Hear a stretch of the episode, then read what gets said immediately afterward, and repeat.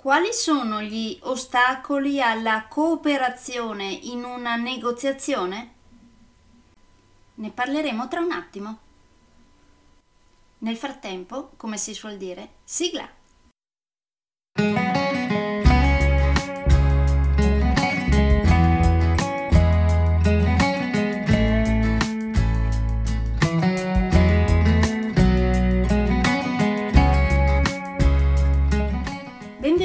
Podcast Coach 3C, che molto semplicemente sta per consapevolezza, cambiamento e crescita, cioè tre step basilari per il miglioramento. Di volta in volta vi parlerò di comunicazione, negoziazione, team e leader evoluti, gestione aziendale TIL, i quattro colori della personalità, self-leadership, talenti e career coaching. Saranno podcast brevi, in modo che possano essere davvero ascoltati anche dalle persone più impegnate.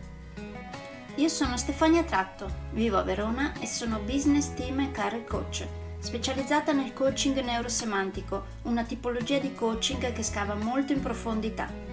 Consulente certificata del metodo di analisi comportamentale 4Colors, utilissimo quotidianamente per ognuno, è in fase di accreditamento come coach ICF presso l'International Coaching Federation, tendendo sempre con molta passione al miglioramento continuo, all'eccellenza e alla professionalità. Sono davvero felice di avervi tra i miei ascoltatori.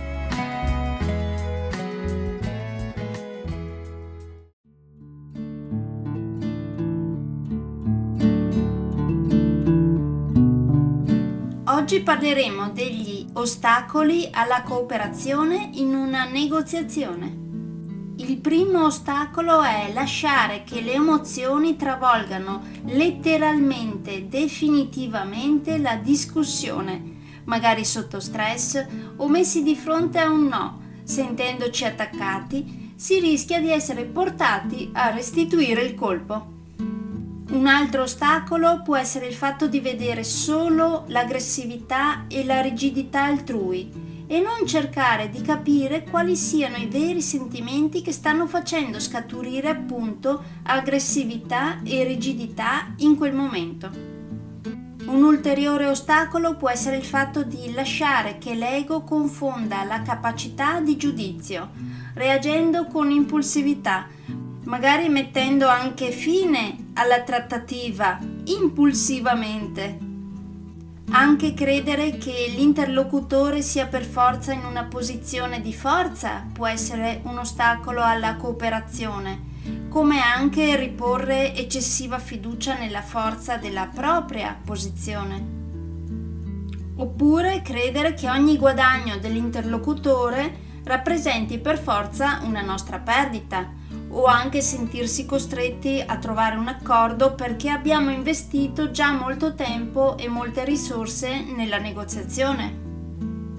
Anche bleffare o mentire quando non abbiamo un reale vantaggio strategico risulta essere un ostacolo alla cooperazione, ovviamente, come anche minacciare o imporre qualcosa, magari solo perché abbiamo il potere di farlo. E ultimo, ma non meno importante, mettere in questione l'interlocutore piuttosto che le sue argomentazioni. Questo è un grosso ostacolo alla cooperazione. Se parteciperete a uno dei miei corsi di negoziazione, vedremo per bene ognuna di queste casistiche. Vedremo se le avrete riscontrate in qualche vostra negoziazione e cercheremo di capire bene per ogni casistica cosa sarebbe meglio fare.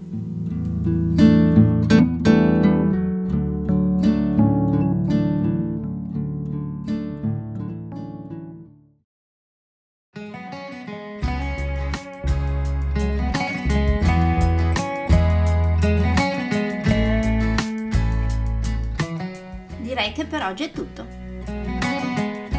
Se volete avere più informazioni su ciò di cui vi ho appena parlato, andate sul mio sito www.stefaniatratto.com dove, oltre a tutte le informazioni sui miei corsi e sui miei libri, troverete anche i miei recapiti per contattarmi per organizzare corsi in aziende, scuole oppure per gruppi di privati per effettuare test personalizzati for colors o per sessioni di coaching per aziende o per privati, di persona oppure online. Spero di avere il grandissimo piacere di conoscervi. A presto!